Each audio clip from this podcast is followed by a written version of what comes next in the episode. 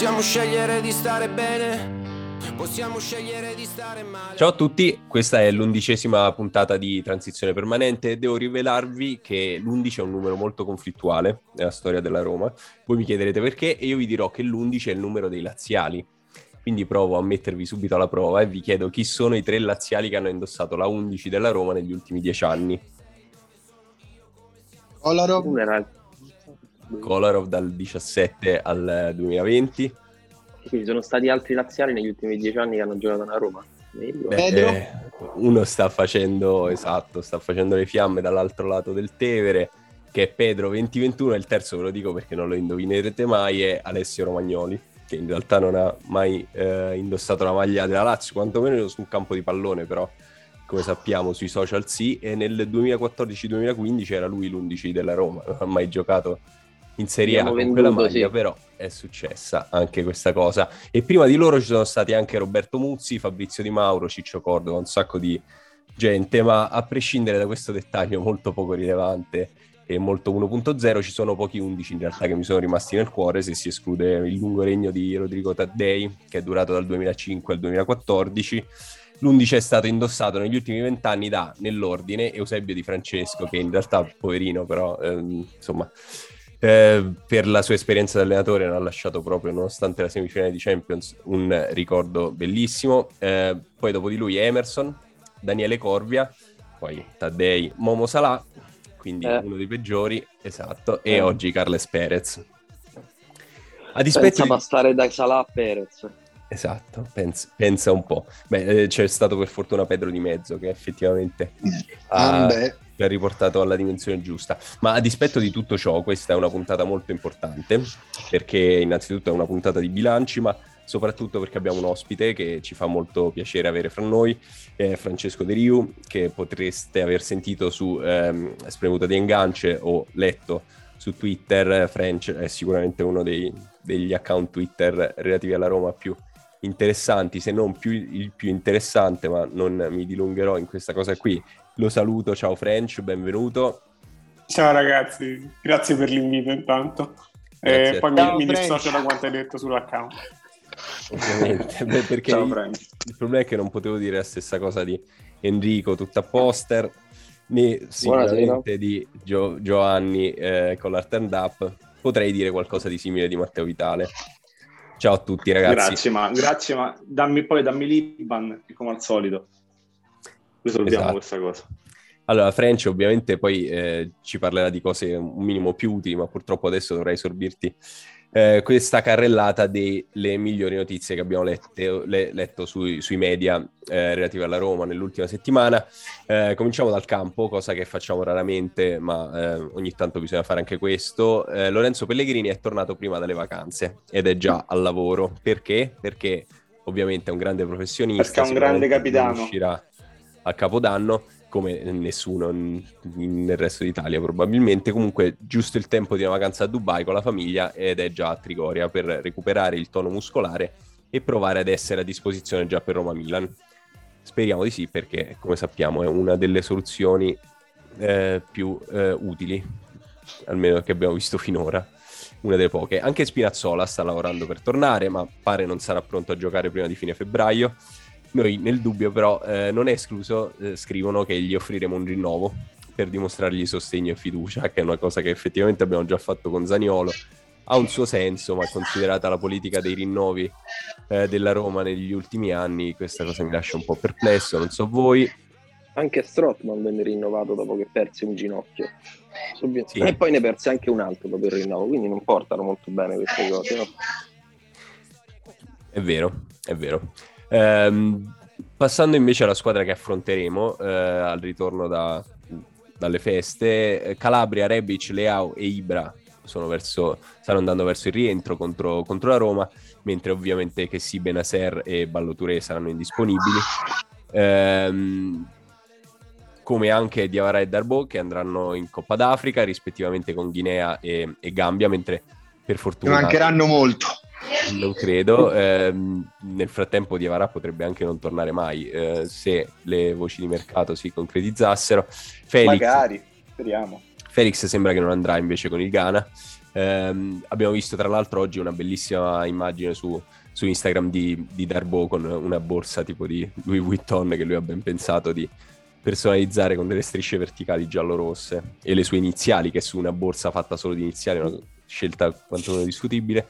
Eh, comunque la Coppa d'Africa è in programma dal 9 gennaio al 6 febbraio in Camerun eh, ovviamente porterà via giocatori non solo la Roma, anche il Milan avrà, come dicevo, che sì, Benaser e Balotouré ehm, impegnati e anche il Napoli, Anghissà, Koulibaly, Unas e Osimen, quindi tutto sommato ci è andata piuttosto bene. Oggi eh, ho letto che stavano, stavano, litigando con Osimen. Secondo me il dottore gli fa Jobba to Bronx e dice che non è guarito. Sì, denunciano, non le puoi dire. va in galera. Ogni puntata diceva quella d'Atalanta si droga. medici che falsificano. Non si possono. Non mi sembra che Osimen abbia la minima voglia di rimanere a Napoli e non fare la Coppa d'Africa quindi non penso sia questo. A meno che lo legano, se lo legano nel centro sportivo del Napoli, forse c'è qualche possibilità. Però lui appena ha potuto ha scritto andrò in Coppa d'Africa al 100%. Sì. Vabbè, qualche soluzione creativa si può sempre trovare. Gravina qualche giorno fa ha detto che il problema sono le ASL, quindi l'ASL può, può sempre intervenire anche da questo punto di vista per trattenere Osimeno a Napoli. Eh, rimanendo sul campo e rimanendo invece sulla Roma, eh, è la squadra che ha preso più pali in Serie A, ne ha presi 9, di cui 4 li ha presi Abram, ne ha subiti invece 7, non so, stavo pensando, ma la fanno la classifica senza pali, tipo quella ridicola senza errori arbitrali, sarebbe molto bello, non avrebbe senso come quella senza non errori arbitrali. Non sfidare, che sennò te la, fanno, te la fanno in 5 minuti. Esatto, allora adesso ti do una notizia che ti farà molto felice, ma forse la sai già, eh, perché hai una nuova squadra da tifare in Russia, perché Mkhitaryan diventerà direttore sportivo del Krasnodar dopo il ritiro. Speriamo è... che avvenga a breve questo ritiro. Esatto, perché la vera notizia è che da gennaio può già accordarsi con altri club. Lui non ha mai superato il triennio in una squadra e quindi verosimilmente anche con la sarebbe veramente una specie di contrappasso dantesco per te Enrico se Mkhitaryan ma scusa può fare che superare il triennio solo, solo da noi può fare che lo assumono come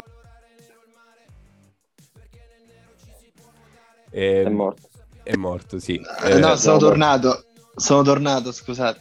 Dico, può fare che lo assumono il direttore sportivo lui si autocompra, il primo acquisto è lui. Sì, potenzialmente è una cosa molto da italiana, tra l'altro. Comunque, a proposito di incarichi in nazioni un po' alla periferia del calcio mondiale, il ministro dello sport della Nigeria ha contattato Murigno per offrirgli il ruolo da CT. Ovviamente questa cosa mi sembra poco realistica al momento, però apprezzerei molto Mourinho vestito bene con le tute della Nike fatte per la Nigeria. Sai che fast food ci sono in Nigeria? Cosa può mangiare Mourinho? Il bordo del, delle scalinate di, di, uno stadio nigeriano, non lo so, che fast, mi cerchi che fast food ci sono in Nigeria, voglio saziare. Era quel piatto reso famoso dall'account della Roma proprio? Mi sa tre anni fa, ah. avevano fatto... Eh, quando c'è stato il sì, quando c'è stato il nostro periodo gemellaggio. Ecco, Vero, che, sì. piatto era? Era un piatto di riso, no? adesso non ricordo. Sì, io direi una Madonna. specie di fried rice, insomma, quei Imma- immagina risi saltati che fanno nigeriano mentre con le mani però lo mangerebbe perché io, io Stiamo sfociando nel razzismo però Andiamo avanti. Allora, sì, non parlando di razzismo, eh, altra notizia molto interessante della settimana, Sampdoria, Marco Lanna, il nuovo presidente. Giovanni, che mi dici di, di questa cosa? È sulla mano di Marco Lanna nel derby del 18 febbraio 96. Ma cambiamo argomento. No, allora io sono andato a rivedermelo in realtà per vedere se a distanza di 25 anni si è tipo materializzato un motivo per cui abbia deciso di tipo anticipare Cervone prendendo lui la palla con la mano. Però no, eh, non c'è ancora un motivo, completamente senza senso. Però vi consiglio di andarvelo a rivedere perché le altre cose che ho notato, vabbè, la maglia di Cervone è meravigliosa. Mazzone decide di togliere Totti per mettere di Biagio, ma prima che venga calciato, cioè dopo che è stato fischiato, ma prima che venga calciato il rigore, cosa che non ho praticamente mai visto. Non so se per ehm, insomma, eh, mettere un po' di pressione a Signori, che invece viene espulso per l'esultanza dopo quel gol. Era l'88esimo, quindi purtroppo quindi poi hanno vinto 1-0. È andata bene la mossa di, di Mister Mazzone, ha funzionato. Sì, sì abbiamo perso 1-0. Ehm, allora, media spettatori da record all'Olimpico per la Roma, con 40.869 spettatori in media. La Roma è seconda in Serie A, dietro al Milan, però davanti all'Inter. eh, è la media più alta della stagione 2004-2005. Come abbiamo già detto, questa cosa non ha un suo corrispettivo ehm, relativo allo spettacolo che, che, vediamo in campo. Ad ogni modo, in bacheca, quindi ce lo possiamo mettere. Anche, dopo quello dei pali, ci mettiamo anche quello degli spettatori. Andiamo nella Champions delle average attendance. Eh, a proposito di stadio, però, la Roma continua a dialogare con il comune, che però ha ben pensato di eh, chiedere 331 milioni di euro di danni per la figuraccia. Eh, non, non, ho idea di come andrà avanti quella, quella, questione legale. Comunque, sì, il nuovo assessore al turismo, grandi eventi e sport ha detto che ancora non è stato presentato un progetto da parte della Roma. Beh, però aspetta, Jacopo, specifichiamo che poi hanno detto fonti del Campidoglio che fosse un atto dovuto. Sì, sì, diciamo insomma. questa cosa. In realtà eh, sappiamo benissimo che è un circo, Roma e tutto quello che la riguarda, però aggiungiamo questa nota di colore a, a, quello che stavi dicendo, che già di per sé fa ridere. C'è qualcuno però che il suo nuovo stadio lo, lo inaugurerà, è Rapid Bucarest, che l'allenatore ha detto che il sogno è inaugurarlo con la Roma. Io non ho idea del perché, questa persona ha sogni di lavorare. Ha capito, ha capito che il nostro percorso in conference è destinato a durare negli anni, quindi si aspetta che Infatti... prima o poi incroceremo le nostre strade. no, no, in realtà io ho pensato che il Rapid Bucarest fosse una delle squadre che potevamo beccare agli, agli ottavi di, di conference. In realtà no, perché questi pensano di inaugurarlo a febbraio 2022. Infatti, eh, sempre l'allenatore ha detto chiamerò Murigno, anche se già so che sarà impossibile. E beh, non credo che in un calendario fitto come quello di una squadra febbraio. del 2022 possa esserci spazio per un amichevole con il Rapid Bucarest. Ehm, però noi abbiamo anche già parlato di resort in questo podcast e lo facciamo di nuovo non solo perché stiamo ovviamente registrando ognuno da un resort diverso in posti sparsi per il mondo, ma perché i Fritkin continuano ad investire, stavolta in South Carolina, un resort che aprirà nel 2024. Queste sono sempre cose che ci interessano molto e ci permettono di parlare di notizie natalizie, perché ovviamente molti calciatori della Roma sono andati in resort eh, sul serio in giro per il mondo, però la prima cosa che vorrei dirvi riguardo a questo Natale e riguardo la Roma è che è girato un video in cui una persona vestita da unicorno ha fatto tipo una sorpresa a Totti il giorno di Natale. Eh, l'unica cosa interessante in realtà che si vede in questo video è una stanza di quella che presumo sia casa di Totti dove lui ha incorniciato e appeso maglie di calciatori che ha incontrato, tra cui ovviamente anche se stesso, eh, per un'estensione di metri quadrati che probabilmente supererà qualunque casa noi potremo mai possedere. Molto bello eh, il video invece non, non, è niente di che. Eh, ma a proposito di Totti, un'altra notizia sempre natalizia, è, è, circolato anche un video del noto rapper ferrarese Collorius, nonché attuale portiere di riserva del Tottenham, Gollini. Pierluigi Gollini, come tu ben sai, è un, è un noto rapper, eh, avrai sicuramente sentito rapper coi guanti. Se non l'hai fatto, vallo a fare subito appena finiamo di registrare. Vabbè. Vabbè. Comunque, Gollini ha chiesto a Deli Alli di fare gli auguri di Natale al pubblico italiano e Deli Alli dice buon Natale a Totti invece che a tutti. Eh, però questo video è stato segnalato come esilarante da, da, da, chi ha scritto l'articolo. È una delle cose più tristi che possiate vedere. Um, chiudendo con uh, le notizie relative al Natale, momento vacanze di Natale, vai Giovanni, fammi velocemente una top 3 dei migliori film natalizi dei Vanzini, dei Vanzina. Ah no, beh, le, mi dovevo preparare. Comunque direi il primo, quello eh, questo 83. Natale ci siamo levato dalle palle. Sì, poi io sono un grande fan di Natale a New York e Natale in crociera, gli, tra gli ultimi guardabili. French probabilmente si vuole uscire, vuole ritirare la sua eh, presenza in, questo, in, questa puntata del podcast. Comunque, sì, scusate, no, però no, no, no, io, io no, gli avrei chiesto i più sottovalutati in realtà, però... Eh, scusate, ma Jacopo fa il filosofo, Jacopo fa il filosofo che ha studiato con Baricco, poi l'ha visti tutti al cinema insieme a me, ma, quindi... Allora, diffamazione per entrambe le cose che hai appena detto, ma eh, soprattutto ti ho appena chiesto dei... Esatto, ti ho appena chiesto la top 3 dei migliori film dei Vanzina, quindi mi sembra che io non stia facendo il filosofo. Comunque, na- Natale a New York l'ha fatto qualcuno, ma non c'è invece Natale a Dubai, che quest'anno avrebbe potuto avere nel cast ben quattro calciatori della Roma, che sono andati con le loro famiglie a Dubai. Eh, mi fanno pensare che si siano organizzati per andare insieme, perché erano Pellegrini, El Sharawi, Mancini e Cristante, non lo so, mi sembra una di quelle tipo di situazioni. Um, vai, Magari Cristante vuole rimanere, c'è un'offerta da qualche club, non lo so. Non credo, non, non provare Uno spera sempre, sai, come, visto che comunque il mercato ora apre, no? quindi... A me solo il fatto che Brian Cristante possa permettersi una vacanza a Dubai mi rattristisce profondamente. Però. A me rattristisce il fatto che scelga, ah, che possa permettersi una vacanza altrove e scelga di andare a Dubai. Esatto. Però vorrei in realtà che Giovanni mi, mi, desse una trama di un film di Natale con questi quattro. Tipo no, chi è che eh, fa De Sica, il protagonista della commedia di Equivoci, tipo... Chi è no, che va con le mogli degli altri? Eh, Florenzi fa la, la, no, non c'è la linea. Non c'è Florenzi. Ah, no, scusa, ho sbagliato tutto. No, io volevo dirvi un'altra cosa perché ho dovuto cambiare stanza perché c'era mia moglie che parlava con le amiche e c'era troppo casino e non ho fatto in tempo a dire che la moglie di De Sica è Natale a New York, è la grandissima attrice Fiorenza Marcheggiani, famosissima, ha fatto anche teatro, che è la mamma di, di Filippo Scardina, ve lo ricordate? Mm, no. Sì, Scardina era, il, che era un attaccante della primavera della Roma. Esattamente. Questa è Filippo Sc... un trivia di livello. Eh... Fortissima. Il venticinquesimo esordiente più giovane della storia della Roma. Anche... Ha giocato contro, contro il CSK a Sofia. Sotto Ranieri, credo, giocò. 2009-2010 poi quindi poteva essere uno dei protagonisti del quarto scudetto della Roma, ma non lo è stato. Sicuramente non lo sarà Fuzzato, che invece ha scelto di andare a New York. Uh, uh, non so se avete visto la sua foto a Times Square, eh, scusami, la, la, foto al Madison, Madison, Square Garden a vedere i Knicks. Eh, ma anche Bove ha scelto di andare a New York. La sua foto invece a Times Square è stata. L'ho, l'ho apprezzata molto. Bove mi piace molto perché sembra uno di quei protagonisti di quei teen movie americani, tipo il, il quarterback, ma quei teen movie in cui si sballano, come direbbero loro, o almeno direbbe la traduzione.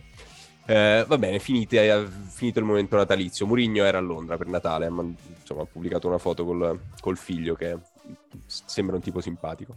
E sembra anche Grillich, qualcuno ha detto, effettivamente è vero.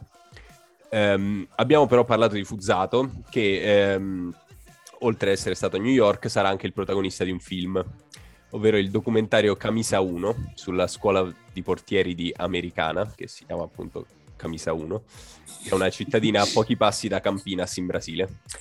E niente, il film uscirà il 26 aprile 2022, data in cui ho scoperto viene ogni anno celebrato il giorno del portiere, che è insomma bello. Eh, noi ogni, ogni, anno bruciamo un santino di Goicoechea il 26 aprile 2022. Ok, allora abbiamo finito le notizie generiche, adesso andiamo un po' più sullo specifico, ovvero sul eh, calciomercato. E che in questa fase della stagione ovviamente diventa una delle poche cose interessanti, visto che il campo non c'è, ma il campo è sempre relativamente interessante nella Roma recente, quindi il calciomercato è molto meglio. E cominciamo dalle notizie importanti, ovvero quelle che non ci riguardano. Sembra infatti, Sembra infatti che il West Ham voglia offrire 40 milioni di sterline per Patrick Schick, che quest'anno ha segnato 16 reti in 14 giornate in un Bayer Leverkusen che peraltro confermatevi, eh, confermatemi non sta nemmeno funzionando benissimo, quindi non so onestamente come abbia fatto. Dipende, no, c'è vabbè. French che spinge il Leverkusen tutti i giorni in chat Enrico che se lo guarda Enrico che se lo guarda e ogni volta dice ma che mi fate guardare? Io ogni, ogni, ogni, volta che l'ho visto ho visto un enorme teschio proprio sul televisore, però forse sono anche capitato male perché French ne parla benissimo e guardando lui abitualmente la Bundesliga sicuramente So, diciamo che ci siamo alternati, io ho seguiti tantissimo le prime tipo 10, tipo delle prime 10 giornate ne avevo viste 8, una cosa del genere. E, e poi ho, sono passato un po' su altre squadre, quindi li ho un po' mollati. E in quel momento che è subentrato Enrico mi ha detto che, che gli ho venduto del fumo. Però effettivamente fino, fino almeno alla tredicesima erano la squadra forse più interessante da guardare quella che non fosse il Bayern Monaco, diciamo. Hai anche smesso e... di, di, vederla forse quando ha cominciato a segnare Chic, perché da lì in poi... No, ma Chic mi sa che parecchio. comunque ha continuato, perché mi pare che sia andato in gol anche nelle partite quelle mm, andate a sud molto presto. Sì, sì, sì, Comunque... Però lì si sta trovando bene, cioè un, ha, ha la squadra forse ideale per le sue caratteristiche, corrono nel campo fino a che non ho iniziato a guardarli in rigo eh, correvano il campo benissimo. Io, io, ho raccolto, io, ho raccolto, una squadra che non sapeva come arrivare sulla tre quarti ed era praticamente lunghissima in non possesso, non riusciva a fare niente. Di niente. Mi ricorda qualcuno. Però io l'ho vista, ho visto, l'ho vista solo col Bayern Monaco, che ovviamente è una squadra ingiocabile per praticamente tutti e col Friburgo che è una squadra che adesso è diventata la mia preferita perché è ingiocabile anche il Friburgo. Comunque Chic rimane uno dei quesiti che non risolverò mai nemmeno con me stesso, eh, nel senso che a me sembrava veramente una persona inabile alla vita in generale, proprio rifrattario a Iacopo, gioia. Iacopo, questo podcast è diventato un monotematico su chic. Parliamo più di chic che. Non è vero, puntata... la prima volta che parliamo di chic. No, no, sarà la quarta puntata di fila. Non credo, comunque chiudiamo, eh, lasciamolo fuori, ma eh, prima dobbiamo menzionare l'unica cosa interessante di questa notizia, ovvero che la Roma ha il 10% sulla cifra eccedente i 26,5 milioni di euro. Quindi in sostanza ci entrano 2 milioni circa se eh, effettivamente il West Ham compra Patrick Schick per 47 milioni di euro, ovvero 40 milioni di sterline. Eh, andando sulla Roma, quindi su nomi meno altisonanti, eh, ahimè, e sicuramente cifre meno altisonanti, parrebbe fatta per Maitland Niles. Eh, allora, l'accordo con l'Arsenal per il prestito con diritto, eh, il costo dovrebbe essere di poco più di mezzo milione ehm, e il contratto da 2 milioni e mezzo di euro al giocatore. Ovviamente c'è il solito discorso del decreto crescita. Eh, il diritto dovrebbe essere fissato intorno ai 10 milioni, ma girano cifre diverse ovviamente a seconda di a chi dai retta. Eh, tra l'altro in questo momento lui ha il Covid, quindi difficilmente ci sarà ci sarà col Milan. Opinioni sull'opportunità di questa, di questa operazione? Secondo me riuscire a vedere l'Arsenal è già qualcosa di... è, è un'impresa profondamente coraggiosa. Forse l'Arsenal da novembre si può guardare. Guardare l'Arsenal lo scorso anno era praticamente impossibile, quindi io conosco in maniera molto, molto limitata il giocatore. Insomma, sembra che abbia due ciocchi di legno al posto dei piedi e abbia un'enorme felicità questa è proprio un'impressione molto generica che, che mi ha rimandato le volte che l'ho visto. Sì, ehm, in teoria do- dovremmo prenderlo come sostituto eventuale di, di Karsdorp, eh, almeno in qualche ma partita. secondo me gli ruba il posto molto velocemente, ma non perché Niles sia Cafu, ma perché già se riuscisse a mettere un cross su, su tre, già questo potrebbe essere un, un grosso favore. Comunque, boh, Niles mi sembra un buon acquisto. Poi, chiaro, partiamo dal presupposto che la Serie A fa schifo, no? Cioè, ci diciamo sempre questa cosa, no? Quindi torniamo al discorso Cirdigno Neymar. Eh, quindi questo campionato che fa ridere in cui Anguissa è diventato praticamente boh, urbo, palloni, cosa che non ha messo in carriera. Questo ti fa pensare che magari questo ragazzo che viene qua in un, in un calcio molto compassato, molto eh, penso che possa fare bene, probabilmente verrà come esterno comunque, cioè, la sua carriera dice questo, poi se lo prendiamo per fare l'interno, francamente mi stupisce, non avrebbe senso, però non, mai dire mai, eh, però dovrebbe venire come esterno in teoria. È considerato che abbiamo bisogno sia da una parte che dall'altra, se è effettivamente il profilo duttile di cui tanto si parla lo, lo vedremo. Eh, ovviamente un po' inquieta il fatto che se uno è specializzato in tutto, spesso poi non è specializzato in niente, come abbiamo visto con la carriera del povero Alessandro Florenzi, che va detto si è rotto due volte il crociato. Ma ovviamente noi non ci vogliamo privare del, di tutti gli altri nomi che sono stati fatti per l'esterno destro. Eh, uno di questi è il danese Rasmus Christensen, 24 anni, cartellino del Salisburgo. Ora, ovviamente, il Salisburgo al di fuori della Champions League dubito che qualcuno l'abbia visto. Non so questo lo conosce French probabilmente. No, questo nemmeno io in realtà. Pensa Comunque lo abbiamo chiesto in prestito e loro ci hanno chiesto 10 milioni, giustamente. Hanno detto noi siamo la Red Bull, non facciamo beneficenza. Eh, non è ovviamente l'unico nome, un altro nome è Charlie Wellens. Ora però de- devo fare un, um, una sorta di disclaimer eh, su tutto ciò che segue. Ci saranno una serie di nomi, eh, soprattutto inglesi, perché ovviamente Mourinho ha avuto una carriera in Inghilterra, adesso c'è questa colonia di, di inglesi alla Roma.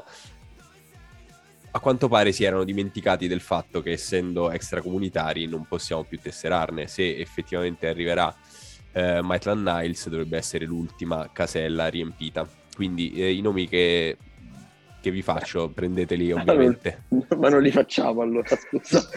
Saltiamo questa cosa. Ma... Che li facciamo fare? Assolutamente no, perché aggiunge colore. Allora, queste Vai. persone che fanno questi articoli sono quelle che poi Vabbè, no, evitiamo, evitiamo di... No, abbiamo rispetto fa... del ah, giornalismo, in tutte sì, le sì, evitiamo, evitiamo di... a Matteo Vitale, tra l'altro. evitiamo di dissing. No, però niente, ha fatto, ridere, ha fatto troppo ridere leggere per tipo tre giorni di fila, no, articoli... Oh. Abbiamo perso anche Matteo. Eh, meno male, prima comunque voglio dire, alla fine eravamo tutti eh. abituati al fatto che l'Inghilterra fosse in Europa, quindi può, può sfuggire questa cosa, è una cosa che è successa da poco, insomma, gliela perdoniamo. No? Quello che speriamo è che non sia sfuggita eh, a Pinto e che non Ecco, su questo non ci metterei mano sul Gommar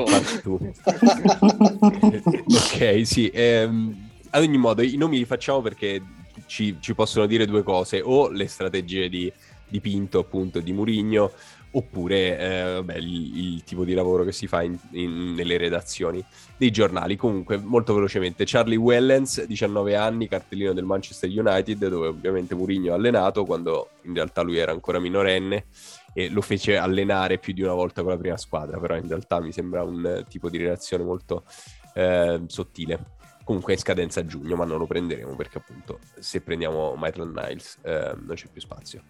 Poi invece il Mondo Deportivo riporta che la Roma si è riaffacciata sul marocchino dell'Ajax Masraoui, che è 23enne, e di Raiola ancora, esatto, su di lui anche Napoli e Barcellona. E Van der Sar ha detto che è difficile che resti. Non so tra l'altro se Enrico vuoi dire qualcosa a Van der Sar. Che, che, ah sì, no, non dico niente a Van der Sar in questa sede. Spero che l'Ajax sprofondi nelle loro fondamenta. Comunque no, non, posso dire che non viene neanche Mastroianni, ce ne frega un cazzo fondamentalmente. Tanto okay. ce l'accostano da due anni Mastroianni. Ci sono altri nomi comunque sfumati, ovviamente dopo Dalot.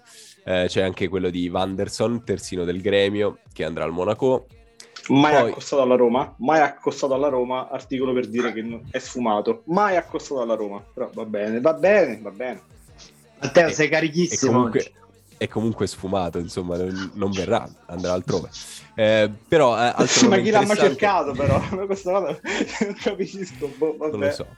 Si monitora anche Bunasar del Bayern Monaco e qui si no, un'opinione. Esatto, un'opinione qualcuno l'avrà Vai French, illuminaci. No, in realtà eh, credo abbia tipo 5 apparizioni che io purtroppo ho visto e in cui ha perso il posto in, in pochissimi minuti. E tra l'altro stava per costare il posto anche a Salianitic, cui, cioè, a cui hanno chiesto conto dei soldi spesi per, per Sar. Cioè, io in realtà non lo conoscevo prima che arrivasse lì, ma non, diciamo che il suo periodo al Bayern Monaco non è che ha detto molto di più. Diciamo che è quel, quel poco che ha detto non è che sia proprio lusinghiero, diciamo. È sembrato un giocatore totalmente fuori contesto, quindi non lo so. Cioè, è, buono per anche... noi. Esatto, è difficile anche giudicarlo perché sicuramente no, non è quel giocatore lì perché sembravo io messo in campo col Bayern Monaco, quindi probabilmente ha delle qualità che, che io per, perlomeno non conosco. Vabbè, Sar promosso da French, direi. Sar promosso più o meno. Eh, no, ma anche perché ha giocato proprio poco in realtà, cioè ha giocato pochissimo e le poche volte che ha giocato è stato veramente un, una cosa brutta da guardare. Quindi... Altro nome che si fa sempre dalla Bundesliga, ultimo relativo al terzino destro, è quello di Hendrix dell'Ipsia che però un giorno è definitivamente tramontato e il giorno dopo prende piede, quindi non, non si capisce. Ad ogni modo, anche quella credo che la nostra ala ehm, affine alla Bundesliga non, non la reputi una soluzione molto valida. Quindi possiamo passare al centrocampista. Ehm, allora, a quanto pare... Volevi dire qualcosa, Enrico? No. No, ok, scusami. A quanto pare si fa fatica a prendere Grillic perché servirebbero 6-7 milioni, ma sembra che noi non abbiamo quei, quei milioni o non vogliamo spenderli. Eh, Pinto sta provando invece a prendere anche Bubacar Bernard Camarà del Marsiglia, centrocampista di 22 anni, che ha tra l'altro il contratto in scadenza a giugno. Eh, allora, su questo giocatore c'è eh, la concorrenza del Manchester United e della Juventus, a quanto pare, ma il Marsiglia ci è talmente grato per avergli dato Under e, e Paul Lopez e tornando un po' indietro anche Strotman, che pare vogliano darlo a noi. Eh, probabilmente av- avrà a che fare poi con le valutazioni dei, dei, vari giocatori. In realtà per Under e Pau sono già state definite e, e credo che siano anche molto vicini al riscatto poi obbligatorio. Manca una presenza a Paolo Lopez e Under credo sia già fatto perché si dovevano salvare se non sbaglio. E loro in cambio ci, ci danno Camarà. Che ne dite di Camarà? Dico che è meglio se sta lì. Benissimo. Nel senso che è, non, non, è neanche il primo centrocampista che probabilmente andrei a prendere dal Marsiglia eh, un giocatore che ha un enorme potenziale, però deve ancora sviluppare molti dei suoi aspetti, soprattutto con la palla, e portarlo in un contesto disfunzionale come il nostro gli, gli rovinerebbe solo la carriera. Ma che te frega, ma che siamo la Caritas, scusa. Eh. Questa è una cosa che non, non auguro, che proprio non, non, gli auguro a quel ragazzo, perché è simpatico tra l'altro. Non so perché mi sta simpatico, perché non ho mai fatto vedere niente di particolarmente brillante quando l'ho visto, però è comunque un giocatore che sembra avere un enorme potenziale inespresso, che sta lavorando su degli aspetti di gioco che prima con, con i due allenatori che aveva prima il Marsiglia, che erano Village Boas e Rudy Garzia, non, aveva, non poteva incorporare, adesso San Paolo gli richiede maggiore aggressività in avanti, eh, ha un'ottima copertura delle linee, però con la palla fa ancora tanta fatica, molto orizzontale, molto poco predisposto a crearsi delle linee di passaggio, deve crescere e spero lo faccia lontano da qui. Ma non credo che voglio... lo United sia un target. Secondo me questo è un giocatore che puoi prendere perché non ha ancora raggiunto lo step per cui arriva una squadra di fascia medio-alta che mette determinati soldi sul tavolo. Eh, quindi paradossalmente è prendibile. Però spero non vuoi che venga questo... solo, per le, solo, per le, interviste a Rudy Garzia che farebbero, sarebbe su tutti i giornali Allora, prima di lasciare la parola a French su Grilic, perché sicuramente ne sa più di tutti noi, eh, io la, la, cosa che vorrei dire proprio come, come, base di questo discorso è che servirebbero entrambi, perché sono due profili che la Roma non ha. E probabilmente se tu mi chiedessi chi vorresti dei due prima, io ti direi sicuramente Grilic, proprio a mani basse, ma perché è un giocatore che ci servirebbe come pane per caratteristiche, per qualità tecniche, per, perché è più intelligente di molti dei, dei giocatori che provano in rosa ed è abituato a fare un certo tipo di calcio. Camara anche, è vero, non abbiamo quel tipo di giocatore e a noi servirebbe. Come diceva Enrico, è un giocatore molto aggressivo, sa, sta crescendo da questo punto di vista, con, ovviamente, con l'allenatore che è adesso, e basta vedere anche i numeri, è un giocatore molto, che fa t- tantissimo pressing eh, e, spesso riesce anche il tentativo di farlo. Se confr- lo confrontate questo con i numeri dei giocatori della Roma, vi mettete le mani nei capelli. Però ecco, servirebbero entrambi. Probabilmente è il momento questo per prenderli. Perché poi se uno di questi due giocatori per un motivo o per un altro finisce in un'altra squadra, come diceva Enrico, di un po' più un pochino sopra, è finita e quindi questo è il momento per infilarsi, però vedremo. Eh. Purtroppo un... siamo su questi giocatori a gennaio ed è un momento pessimo per fare mercato, però ecco, chiediamo un parere a French magari su, su Florian. Allora, lui a me, cioè io sono un fan da, quant- quantomeno dall'anno, dall'anno, in cui l'ha allenato Nagelsmann, che, che, è il momento in cui è venuto fuori.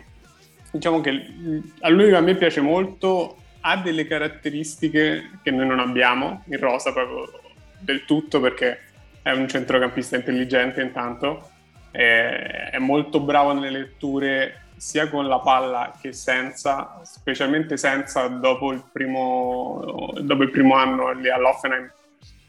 Era, era, diventato, mi pare, uno dei centrocampisti in Europa che, che aveva più passaggi intercettati, ma era una statistica che si rivedeva tranquillamente in campo perché era sempre molto ben posizionato e questo, queste caratteristiche sono quelle su cui lui si poggia maggiormente perché poi fisicamente è comunque un giocatore abbastanza leggero e, e anche lento di passo.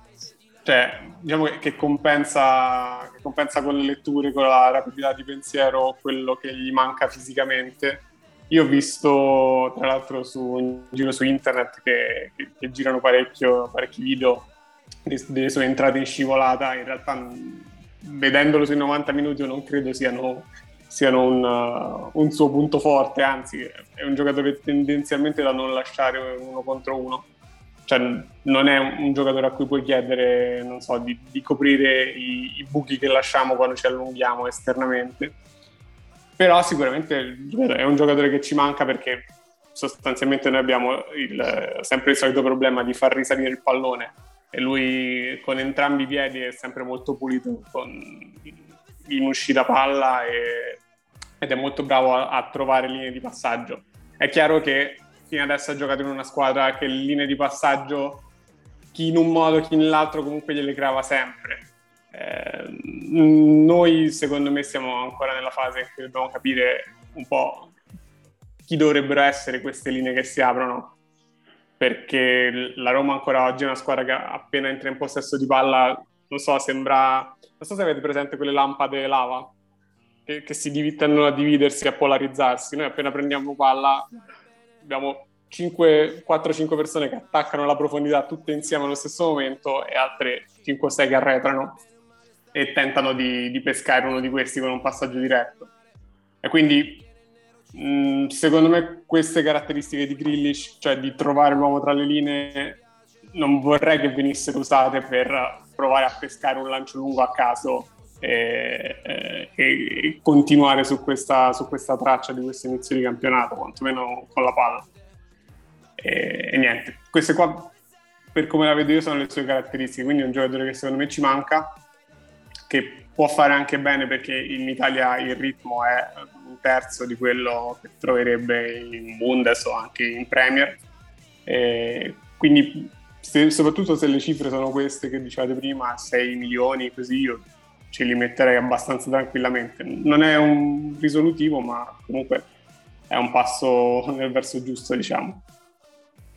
Il fatto che si possano fare ehm, due centrocampisti mi sembra abbastanza ambizioso, eh, o almeno vorrebbe dire che Pinto riesce a piazzare sia Diavara che, che Villar la vedo difficile, ma eh, ci sono altri 200 nomi per il centrale di centrocampo, quindi non lo escludiamo. Eh, partire da El Neni, che potremmo prendere dall'Arsenal a quanto pare, probabilmente per ammortizzare le spese di spedizione di Maitland Niles, facendo un pacchetto unico. Non lo so, ovviamente un giocatore che non sta praticamente giocando all'Arsenal Ehm, però c'è stato anche un sondaggio per Under Herrera del PSG, questa mi fa molto ridere, non sta giocando ma guadagna troppo, quindi non credo che ci sia ehm, una possibilità che arrivi. Altro nome che è stato buttato lì questa settimana è quello di Lucas Toussaint, francese dell'Erta Berlino, che anche lui non sta giocando molto, potrebbe essere preso, dicono, per una decina di milioni. Pareri eh? su Toussaint? 10 milioni? Dicono, sì, eh, credo che anche lui sia... In... No, in realtà è, sta- è, stato comprato per 20 milioni due anni fa, eh, quindi in realtà sì, non, no, non credo sia ancora in scadenza. French sicuramente conosce, conosce, meglio la materia, più o meno tutto quello che è passato a Berlino è stato rovinato, maciullato e sputato in questi anni, nel senso che avevano fatto anche una squadra abbastanza ambiziosa e poi piano piano hanno iniziato a perdere de- de- dei pezzi, ma non che l'abbiano persi in maniera sanguinosa, hanno semplicemente lasciati andare via, Kendo sì, eh, io seguendo, insomma, un giocatore che piano piano sta sbocciando, li stava morendo letteralmente, quindi Tusara era interessante a Lione e adesso credo che sia, faccia schifo veramente da ogni punto di vista, delle poche volte che l'ho visto. Eh, si parla un po' il discorso di Sarra, cioè è finito probabilmente in una delle squadre gestite peggio, forse la squadra gestita peggio di questi anni, togliendo lo Schalke. E... Gestita diciamo sia dal punto di vista proprio manageriale che, che, che tecnico, cioè proprio un, un disastro l'Erta. Quindi è, è, difficile, è, difficile, dare un giudizio su, su, questi giocatori qua, perché poi quando li vai a vedere in campo in queste squadre che non, non cavano nulla su qualsiasi fronte è, è, complesso capire se ci, sia qualcosa, se ci sia qualcosa dietro, diciamo. È un po' quello che succede da noi ogni anno, fondamentalmente. Abbiamo un pacco di giocatori che sembrano far schifo, ma non scopriremo mai in realtà quanto fanno schifo, perché siamo professionisti nel rovinare tutti. Lo scopriamo solo quando vanno al Bayer Leverkusen e fanno 16 gol in 14 giornate. Um, potrebbe essere il caso di Bruno Guimaraes del, dell'Olympique Lione, Vabbè, altro nome salta, dai, salta, salta. Saltiamo.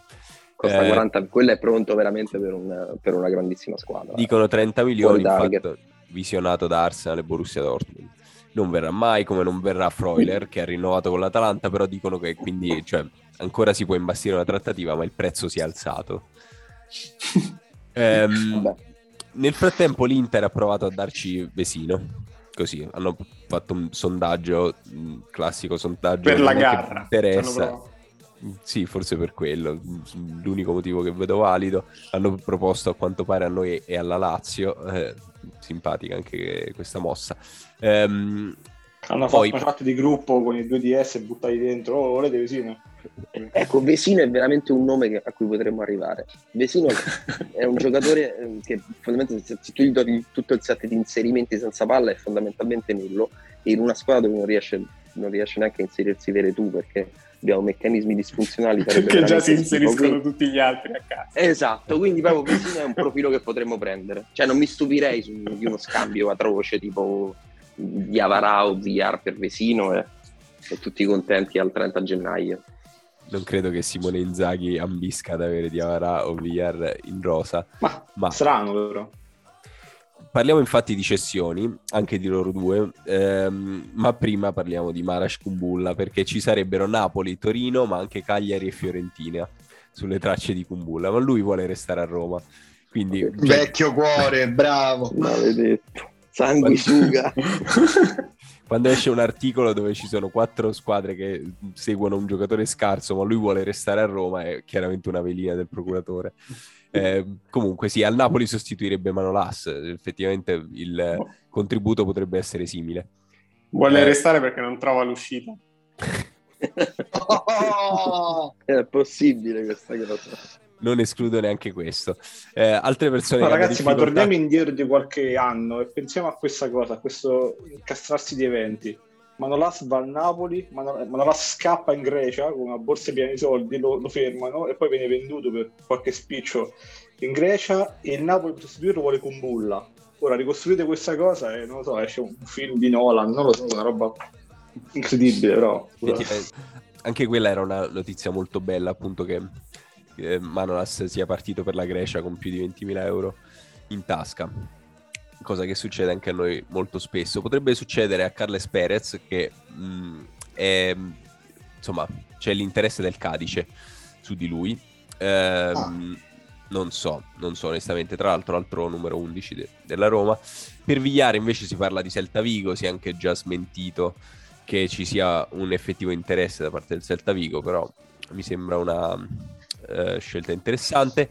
Rimanendo nella colonia spagnola, Majoral a quanto pare potrebbe rimanere, però lo vuole anche il Cagliari, oppure in un altro articolo lo vuole il Crystal Palace, quindi è una di quelle situazioni in cui evidentemente nessuno sa nulla e lo scopriremo a breve. Il Cagliari vorrebbe anche Calafiori in prestito secco. Come lo vedreste un, uno stage da, da Mazzarri per, per Calafiori. Io, io no, non capisco perché il Cagliari voglia comprare solo dei terzini. Ha solo terzini il Cagliari. Ma quante cazzo ne vuole? Basta! Eh, ma, eh, ma tu non hai letto il libro... Ma tu non hai letto il libro di Mazzarri? Io sì, lui si sega coi terzini. È felicissimo. Eh, vuole bah, solo... Però va, cioè, a, a, terzini che mette intermedi, a terzini che mette terzini, terzini che mette terzi di difesa, solo terzini.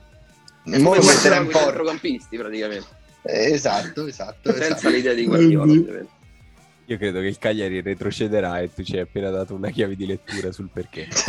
eh, ad ogni modo, invece parlando di nuovo di centrocampisti, Darbo che è appunto appena partito con la Coppa d'Africa, potrebbe riportare il Pisa in Serie A. Sarebbe bello se, se succedesse. È un prestito con diritto sui 10 milioni, si, si dice. Eh, pare che il Pisa sia interessato anche a Zaleschi e Missori, quindi stanno facendo proprio... No, aspetta, la notizia è da- cioè, davvero dice che il Pisa vuole dar poco prestito con diritto a 10.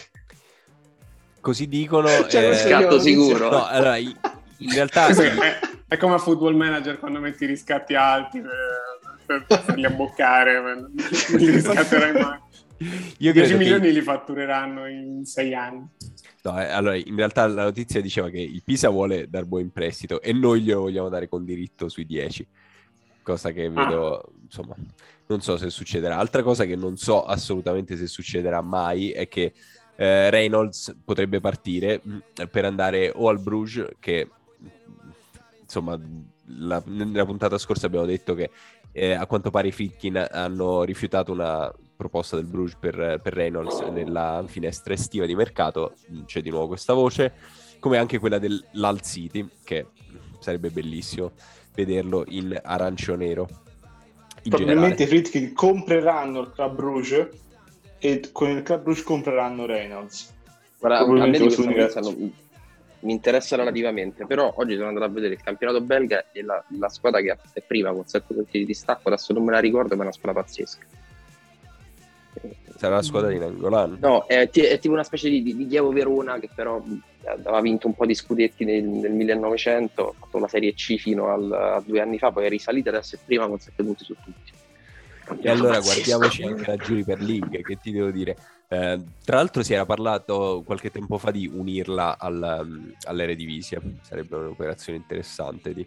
Così l'Ajax può prendere anche da locale. Vermi. Così Van der Sar non può più lamentarsi che siamo poveri perché in Belgio sono più poveri.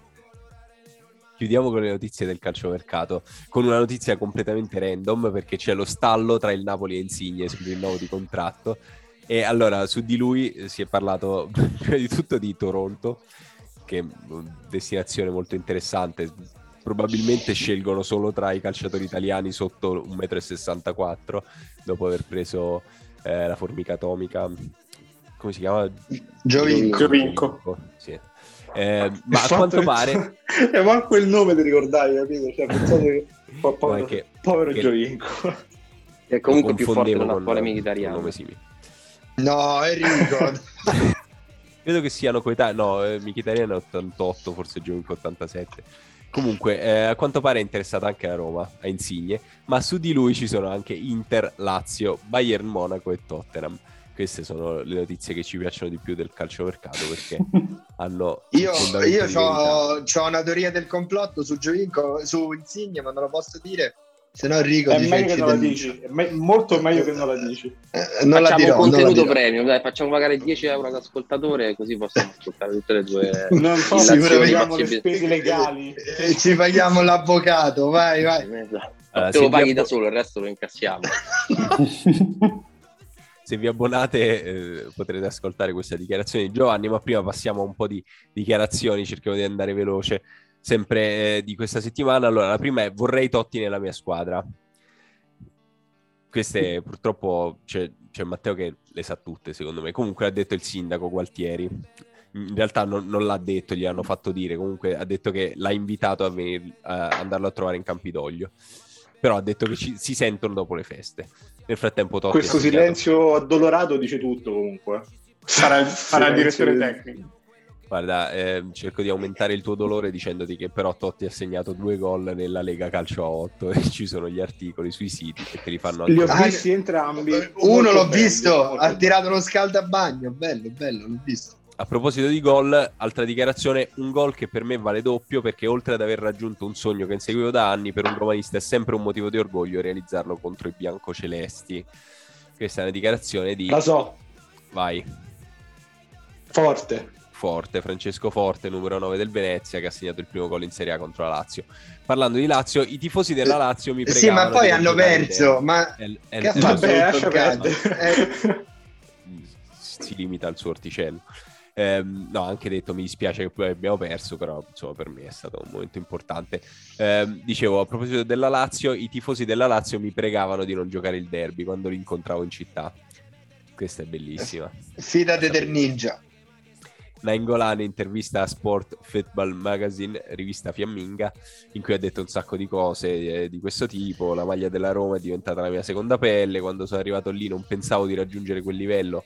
Ho passato lì i miei anni migliori, ma poi la migliore era l'atmosfera era perfetta per me come essere umano, che è un modo bellissimo per dire eh, che ti facevano fare quello che cazzo ti pareva. Esatto. Infatti ha detto ti giudicano solo da quello che fai in campo, tutto quello che facevo fuori è stato accettato, che è una frase di una gra- gravità eh, rara per una società sportiva, però... Eh, Vabbè, che fa, oggi, fa la... Guarda che oggi ha rincarato la dose perché nel esatto. pomeriggio è intervenuto a Teleradio Stereo, mi sembra.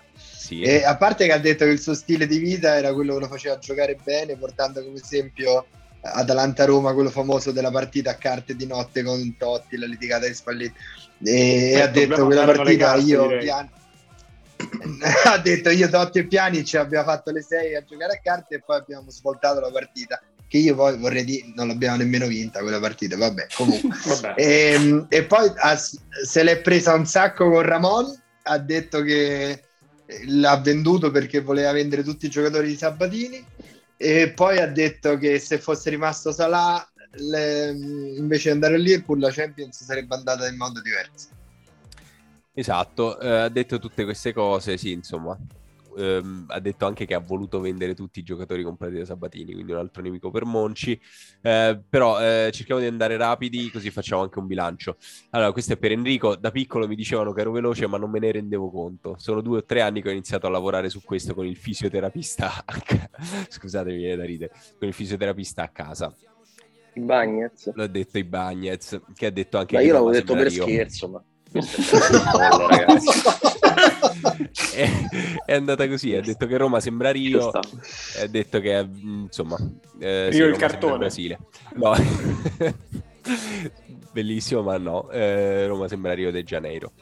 A proposito di una persona che vedrei benissimo a Rio de Janeiro, ehm, altra dichiarazione analoga a quella di Nengolan, mi piaceva bere e uscire, ora non succede più, Murigno vi rende migliore. Questo è Karsdorp. Questo è Karsdorp che ha detto... Eh, Rick qualcosa di molto simile, tra l'altro, perché vabbè, in generale sulla città non è male, qui ti lasciano davvero tranquillo. Questa cosa secondo me non è assolutamente vera, ma lui dice che in Olanda gli romperebbero molto più il cazzo, invece a Roma se è fuori a cena lo fanno finire di mangiare e poi vanno a chiedere autografo. Eh, fate due domande allora. no! eh? Magari eh, non sei proprio tra i preferiti. Ultima dichiarazione. Io, io come, come French? Detto io lo vorrei l'autografo di Carsten. Effettivamente, insomma. Vabbè, in quanto giocatore della S Roma, dici, eh, fa colore, no? tipo No, no, credo che proprio lui abbia, abbia, un piacere nel vederlo giocare. Ad ogni modo, ultimissima dichiarazione. Per lavorare con il tempo c'è bisogno dell'empatia, perché senza l'empatia il tempo vola e non si costruisce niente. L'empatia è molto importante e vi assicuro che qui tra le mura di Trigoria l'empatia c'è e non è fine a se stessa è un'empatia che cresce, che diventa sempre più solida. Chi è che ha detto otto volte empatia in quattro righe? L'ha detto ovviamente l'allenatore della Roma, Giuseppe Mourinho. Qualche giorno prima aveva anche detto fossi stato a casa avrei cambiato canale prima di una partita di cui non parleremo, Roma-Sampdoria, perché c'è veramente poco da dire. Quindi Pensa cerchiamo che di... noi non potevamo cambiare canale, cioè, abbiamo pure pagato per andare a vedere la partita. chi, era, chi era allo stadio non poteva effettivamente. Ma eh, ci pensate che adesso ci tolgono la birra dentro lo stadio? Per almeno sembra, un mese. Non mi sembra così rilevante. Eh, Beh, insomma, con queste partite così... Eh... allora, Vabbè, bevi della prima. Queste cioè. partite così mi sembra un'analisi un po' approssimativa. Eh, Arriva perché già ubriaco e sei a posto. Dobbiamo fare una, una sorta di bilancio del, girone d'andata eh, della Roma di Murigno. Ovviamente, come sappiamo, Murigno è stato annunciato così dal nulla a maggio, non andremo così lontano nella narrazione perché altrimenti non finiamo più questa puntata. Comunque ha iniziato molto bene con eh, sette eh, vittorie di fila. Ehm, tra cui ovviamente Vabbè. l'apice, il climax eh, è stato la, la, vittoria col Sassuolo con la corsa sotto, sotto la curva sud ad esultare. Da lì in poi ci sono state la sconfitta con il Verona 3-2 di Tudor, prima partita dopo il cambio allenatore, è, è stata abbastanza una, insomma, una doccia fredda. Eh, poi vittoria con l'Udinese, sconfitta di nuovo per 3-2 con la Lazio in una partita che definirei a distanza di eh, tre mesi surreale, probabilmente. Poi ci riprendiamo contro l'Empoli, vincendo 2-0, andiamo a perdere 1-0 contro la Juventus eh, in una partita in cui insomma, altra partita non, non, non, bellissima, anche se probabilmente meritavamo qualcosa di più. Poi c'è eh, la famosa ehm, batosta contro il Bodo Glimt, il 6-1 in Conference League. Eh, da lì la Roma però ehm, forse recupera una, una, sua forma, quantomeno, no, forse Marco per il cazzo comincia a prendere forma, forma. no, in realtà sì, perché va, insomma, fa un'ottima partita contro il Napoli, pareggiando 0-0, vince contro il Cagliari in maniera abbastanza eh, casuale, probabilmente. No, non, non, definirei casuale. No, dai. No, no ci mancherebbe altro. È entrato il diciottenne dalla primavera, ma, che, ma quello è questo studiato a tavolino. C'era preparata prima sì. quello. Poi c'è stata la partita con i Pellegrini su punizione. Fortissimo. Non c'è nulla di più random. Eh, c'è stata la... di haters, incredibile, incredibile. La sconfitta contro il Milan e poi eh, però sembrava quantomeno che la Roma stesse cominciando a prendere una sua solidità, cosa che eh, in realtà non era assolutamente vera perché abbiamo perso 3-2 contro il Venezia in una partita che probabilmente se la rigiochiamo 10 volte non la riperdiamo 3-2, ma comunque preso 3 gol da una squadra che fino a quel momento ne aveva fatti Basta 8. un arbitro in grado di vedere, insomma, di, di usare le, le, braccia in maniera normale. Insomma, non, possiamo, non, possiamo, ridurre tutto a quello. Poi vinciamo con il no, Genova però, 2-0. Insomma, neanche completamente a tirarla fuori dall'equazione, insomma. No. Ehm, vinciamo con il Genoa 2-0, partita di nuovo molto molto brutta, eh, vinta di nuovo solo grazie a, a Felix, eh, l'1-0 con il Torino eh, comunemente riconosciuta come una delle partite più brutte eh, da parte della Roma, poi ci sono le due sconfitte contro Bologna e Inter la vittoria con lo Spezia, la vittoria con l'Atalanta e eh, questo orrendo pareggio contro, contro, la Sampdoria che in realtà va a interrompere quella che poteva essere un, eh, un inizio diciamo di, di ripresa. Eh, quindi questa prima metà di, di, stagione ovviamente dal punto di vista ehm, dei risultati mh, ha lasciato abbastanza a desiderare ma eh, quella è una cosa che forse ci interessa relativamente, considerato che sono i primi sei mesi di, in teoria, un triennio.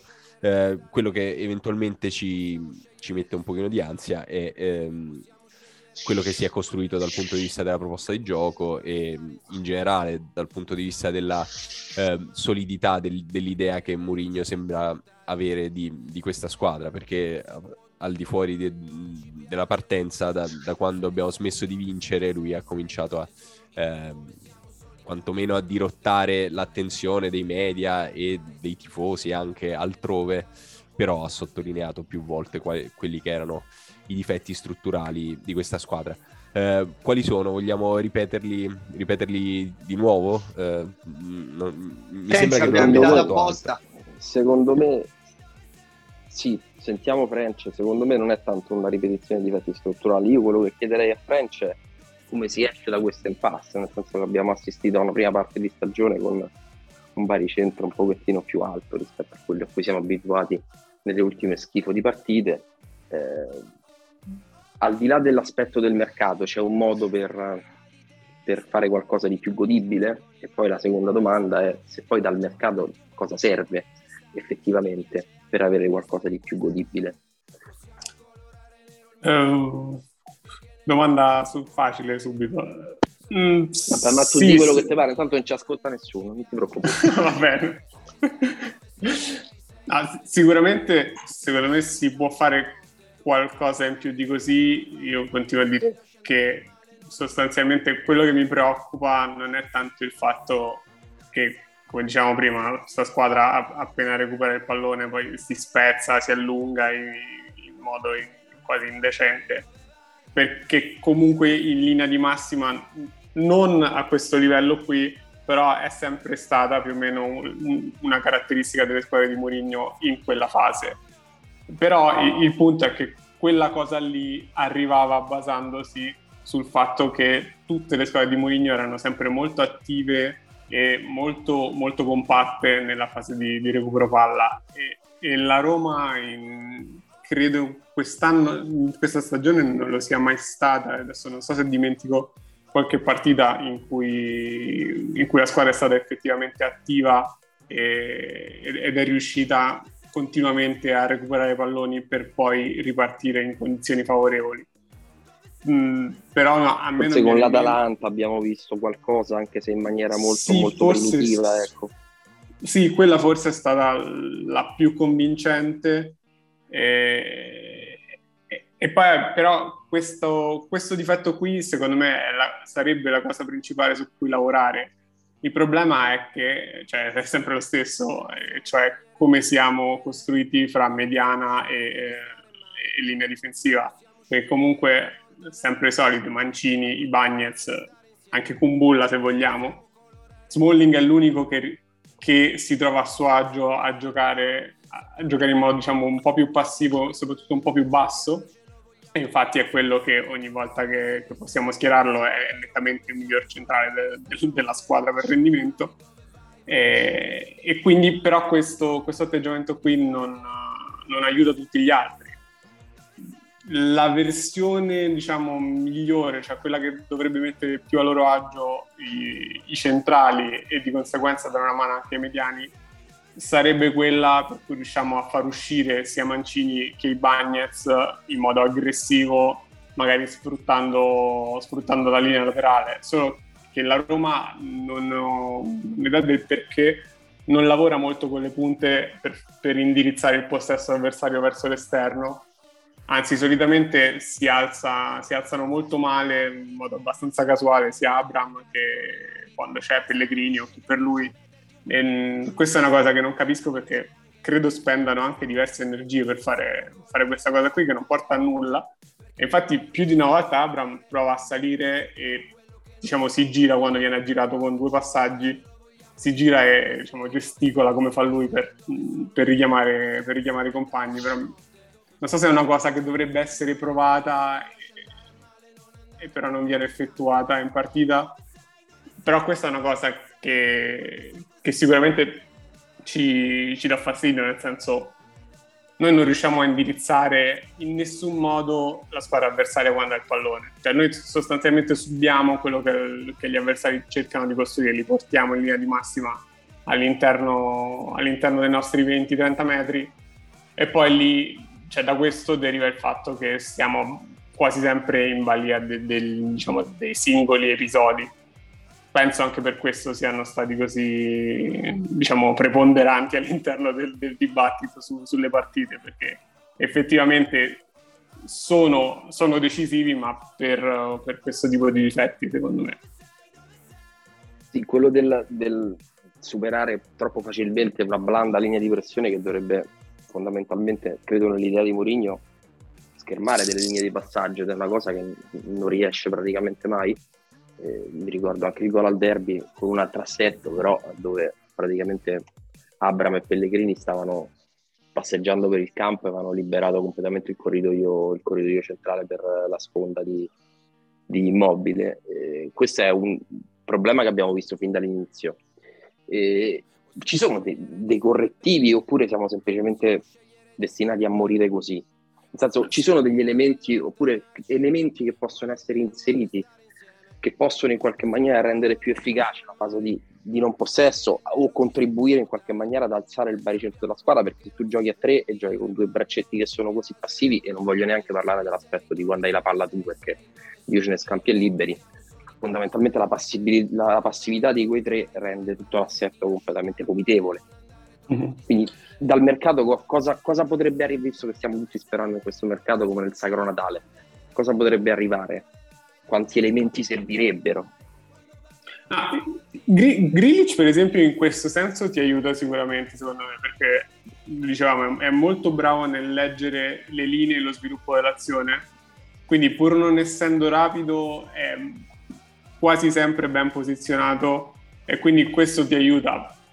Però, comunque, secondo me, la, la prima cosa da fare, anche se vedo che nelle ultime partite più o meno, diciamo, è stata, eh, non dico è stata fatta perché di fatto si è solo abbassata la linea senza alcuna pressione, però andrebbe portata un po' più, in, cioè andrebbe tutto un po' più indietro Abram e dovrebbe fare proprio un lavoro diverso, non di pressione individuale ma proprio di, di, di indirizzamento. E quindi è contestualmente alzare un po' la linea difensiva perché Mancini e Bagnez all'interno dei 16 metri io li vorrei vedere il meno possibile quindi que- a livello, diciamo, tattico si può fare questa cosa qui, secondo me cioè, bisogna abbassare la zona della prima pressione, non così tanto come abbiamo visto nelle ultime partite, cioè non fare pressione del tutto, e contestualmente alzare un po' la linea difensiva. E poi in mezzo s- può aiutare sicuramente un giocatore in grado di, di leggere le linee di passaggio e occupare lo spazio oppure poi andare a intercettare e a quel punto anche poter ribaltare, ribaltare l'azione. La Roma, non, cioè, tolta la partita con, con, l'Atalanta, non ha quasi mai ribaltato il campo con efficacia quest'anno, almeno a mia memoria. No, Ogni volta che ha avuto un'occasione magari l'ha fatto, l'ha fatto male. Ma senza portare dei frutti, cioè tipo ripartiva e sbagliava quasi tutte le scelte possibili. È successo con il Napoli, è successo con la Juventus, è successo tante volte. Eh, quindi sì, sì, sì, sì sono... anche, anche, con il Milan qualcosa si... Insomma, diciamo che sembra tutto frutto di una casualità più che di mm. un'organizzazione, questo è quello che ci rimane un pochettino di più negli occhi, no? eh, prima stavamo parlando anche del, degli X gol della, della, Roma e di come sia ben posizionata e io a vederlo di prima Chitta ero un po' stupito, ecco, perché non c'è poi una, una struttura che sorregge, sembra corregge, sorregge la, la, creazione delle situazioni offensive, mm. ma sembra sempre molto eh, demandata agli individui, agli individui, che ci sono poi in campo, che poi è, è anche un pochettino il, è, è, molto murignana come cosa questa, quindi niente di, mm. niente di sorprendente. Sì, il, il, problema è che davanti è, lo, è diciamo, ribaltato lo stesso problema che è dietro. Cioè, anche davanti sono tutti profili simili, è per quello, cioè, per quello tutti attaccano la profondità, perché Zaniolo è un tipo di giocatore che attacca la profondità, Abram l'ha sempre fatto, è un giocatore che attacca la profondità. Militarian ha costruito la carriera su attaccare la profondità. Sono tutti giocatori che comunque hanno quel, quel tipo di, di, indole lì. È per quello anche che Pellegrini, quando c'è, è, è fondamentale perché è l'unico che si abbassa per ricevere questo pallone, perché altrimenti veramente non, non ci sono linee di passaggio quasi mai anche, anche, nell'ultima partita c'è stato, mi pare, Bagnes che ha buttato via 3-4 palloni, che sono stati errori tecnici, ma di fatto non c'era uno scarico, cioè quel pallone poteva essere o riciclato sterilmente come tutti gli altri o buttato via. Sì, diciamo, ecco, anche è venuto fuori il nome di Camarà, eh, dicevo che era difficile da contestualizzare all'interno di questo contesto, perché Camarà a, gioca in una struttura ben definita dove poi lui deve semplicemente facilitare il gioco per poi la tre quarti con Gendusi, Payet, insomma, cioè, hanno molta qualità. Qui è completamente diverso, noi abbiamo parlato tanto di come riuscire ad arrivare a portare il pallone in tre quarti e poi ci siamo accorti piano piano che in realtà se tu porti il pallone in tre quarti in tre quarti non c'è nessuno e quindi probabilmente lì un altro profilo simile a Pellegrini credo servirebbe, servirebbe anche un difensore non tanto solo per la qualità del, di quelli che abbiamo, che sia, ovviamente mi fa schifo, come fa schifo anche a te, almeno ti trascino in questa cosa, e, però anche... mi sono mai nascosto. Un terzo che sappia, sappia venire a crearti anche un po' di superiorità numerica, perché così veramente hai delle, delle linee che sono munche, poche opzioni. Sì, concluso, scusami. Sì, sì, no, in realtà sono d'accordo. Cioè, non... cioè, adesso individuare, secondo me, più che individuare delle singole soluzioni con cui mettere una pezza, cosa che tra l'altro, secondo me, in un certo senso, Mourinho sta anche facendo bene perché le singole partite col materiale a disposizione mi sembrano più, più o meno sempre preparate abbastanza bene il problema è che proprio manca l'intelaiatura di base su cui poi costruire il resto, come diceva Jacopo, del triennio o di quello che sarà. E quindi più che questi micro aggiustamenti che sicuramente farà o starà cercando di fare, il problema è un po' più ad ampio raggio, diciamo, più cercare di capire che direzione deve prendere questa squadra da qui a 3-5 anni perché di, di fatto e... è quasi da ricostruire nella rosa. Io ragionerei più di sei mesi in sei mesi, ragazzi, perché Mourinho tre anni, cioè, dobbiamo fare infatti... talmente tante cose. No, no, ma dico a livello societario proprio. Sì. Nel senso... Ah, sì, sì, sì. Sì, quella sarà la cosa interessante da, da, capire alla fine di questa stagione, come prima stagione effettiva probabilmente del, dell'era Pinto, era Fritkin ehm, in cui comunque, mh, mm, ne abbiamo già parlato in altre puntate, eh, stai ancora pagando i debiti di, eh, delle gestioni precedenti dal punto di vista del progetto sportivo eh, e mi sembra di capire che anche un po' dalla, dalla vostra analisi che siete abbastanza in linea con, con Murigno nel non dare necessariamente delle responsabilità a, a, lui, eventualmente alla, alla, sua proposta di gioco, anche, anche solo limitandosi eventualmente al possesso. Tra l'altro, alla, alla proposta di gioco gli diamo qualche responsabilità, nel senso che secondo me si può fare comunque qualcosa di più divertente. E poi è altrettanto vero che come lo giri, lo giri, il materiale umano è quello che è, però dipende a come arrivi a dei, cioè, come arrivi ad alcuni risultati, secondo me è una cosa importante, non è da sottovalutare, a prescindere da tutto.